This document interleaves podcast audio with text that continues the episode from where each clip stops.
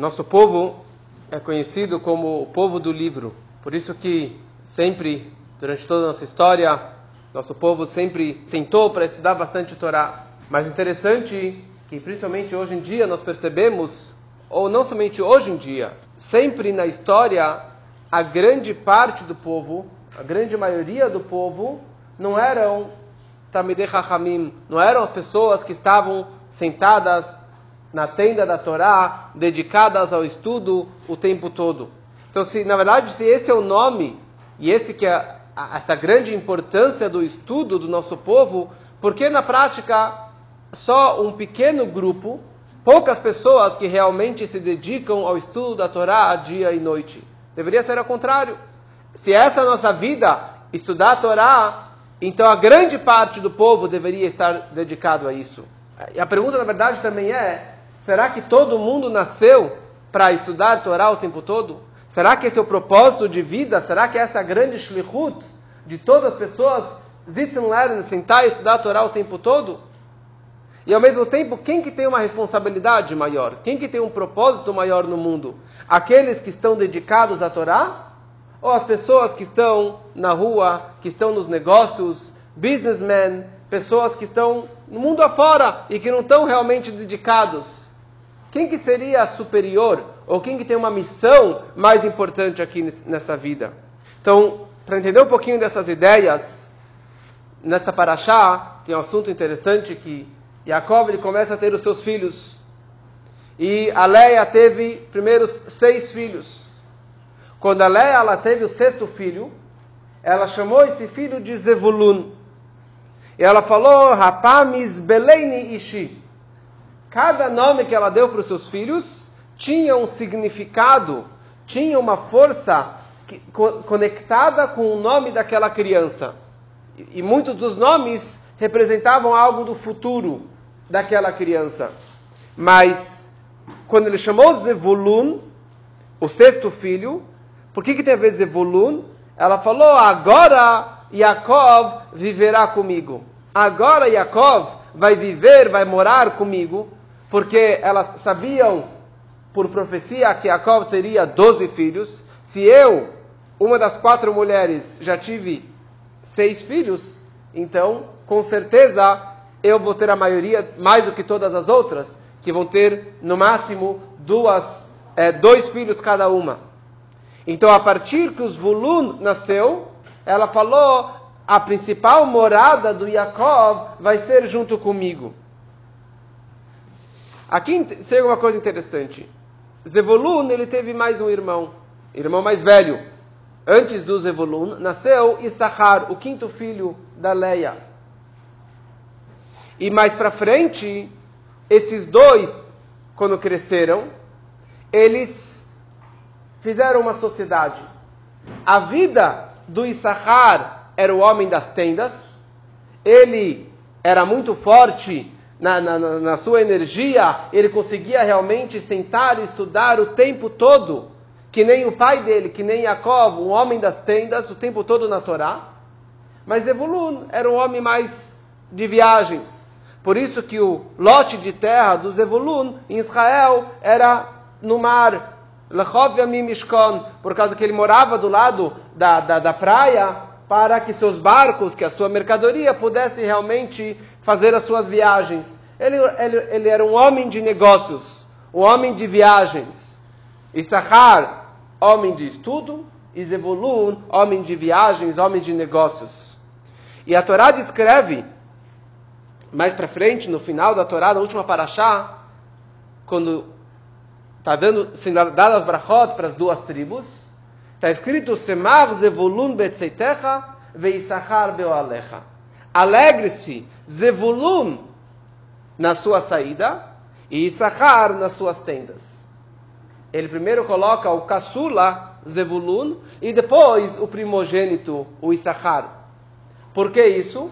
Por causa que o mérito, por que Issachar podia realmente estudar Torá? Por que Issachar podia ficar o tempo todo lá mergulhado nos livros e se ficar despreocupado das questões financeiras, de comida, de dinheiro para a família? Pelo mérito do Zevulun.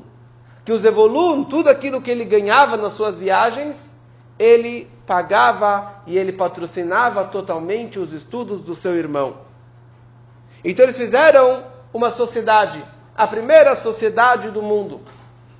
Zevulun ia para os negócios, ele falava, com esse dinheiro que eu vou lucrar, eu vou patrocinar os seus estudos, e essa, na verdade, dessa forma, eu vou estar cumprindo a mitzvah de estudar a Torá.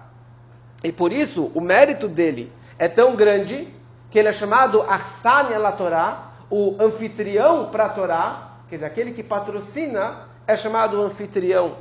E mais um nome que é dado sobre ele, ele é chamado Tamchin Deoraita, o apoio, ele que é o pilar, eles são os pilares da Torá, não os estudiosos da Torá. Quem são os pilares, quem são os apoiadores, são os patrocinadores, é aquele que é o Zevulun, aquele que está nas ruas, nos negócios. E por isso a Torá antecipa o nome do Zevulun antes do nome do Issacar. E a questão é, o que tem de tão importante nessa vida do Zevulun?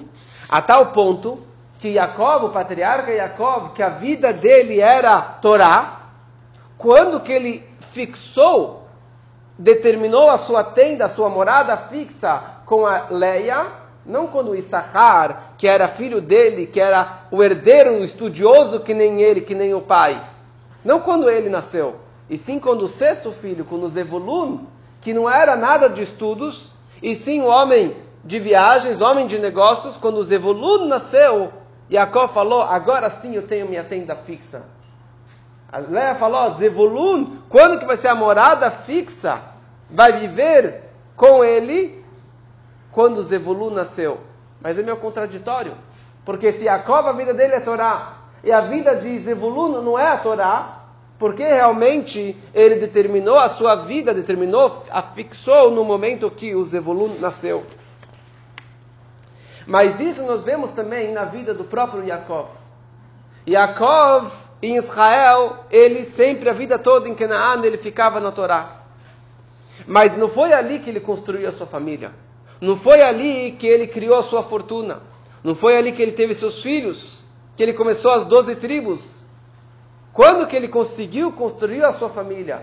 E construir uma família linda, que todos os 12 filhos eram tzadikim, que todos os 12 filhos seguiram o legado do pai, quando ele saiu de Israel, quando ele foi para Haran, ele estava na casa do sogro, que enganou, que mentiu, que fez tudo de errado com ele, ali com todas as dificuldades, que ele conseguiu realmente construir uma família maravilhosa, diferente do seu pai e seu avô, que ficaram em Israel e construíram a família em Israel, que não foram os dois filhos que seguiram o legado, o caminho do pai. Yaakov, fora de Israel, mundo afora, em Haran, ali que ele conseguiu realmente construir um lar judaico e as 12 tribos do nosso povo até hoje. Por que isso?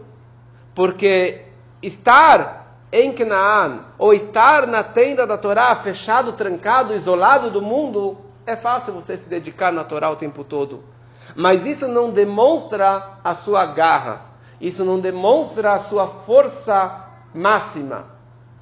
Quando demonstra que você realmente é forte, e você é convicto naquilo que você acredita, e que você consegue realmente aguentar todos os testes, é quando você sai na rua, e você tem tantos testes, e tantas dificuldades, e tantos problemas, e um sogro como Lavan, e ali você consegue realmente manter o seu judaísmo. E não somente manter para si próprio, mas conseguir passar isso para os filhos. Isso representa a maior força que o Yaakov ele tinha. Quando ele estava fora de Israel e passou por todos os testes, ali ele demonstrou a eternidade do estudo da Torá.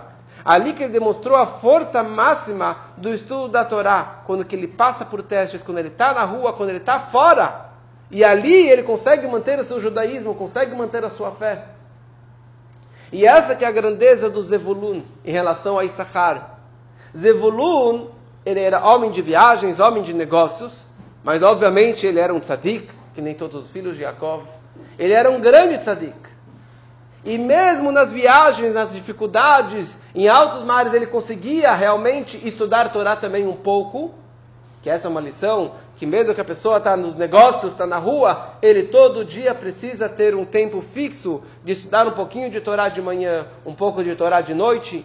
Mas com todas as dificuldades, com todas as viagens, ele conseguia manter o seu judaísmo. E ali espalhar essa luz da Torá.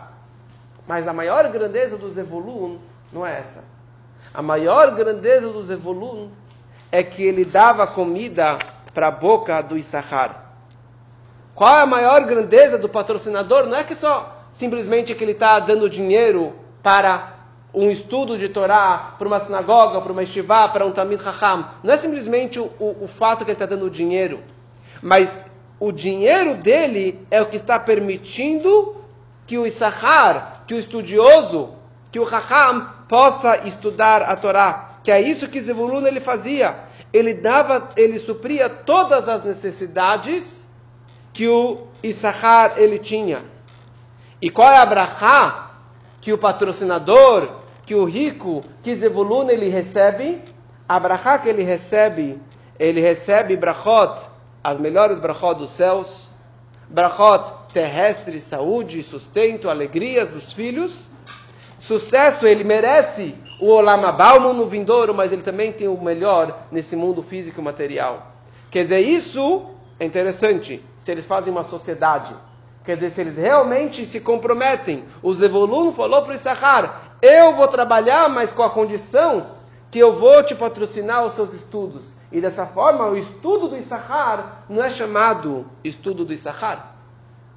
O nome do estudo é o estudo do Zevulun.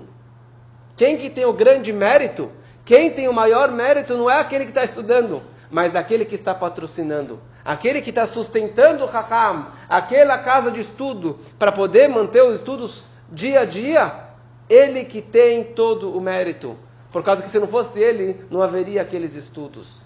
Então, que a gente possa realmente levar na prática essa ideia, cada um no seu papel, ou aquele que é Issachar, que ele faça o seu melhor para sentar e estudar com afinco, e aquele que é Zevulun, aquele que está nos negócios, que ele saiba que todo o propósito, que ele sai para os altos mares, que ele sai para a rua, que ele sai para os business, é para que ele possa pegar desse dinheiro e patrocinar o estudo da Torá, que assim seja para todos.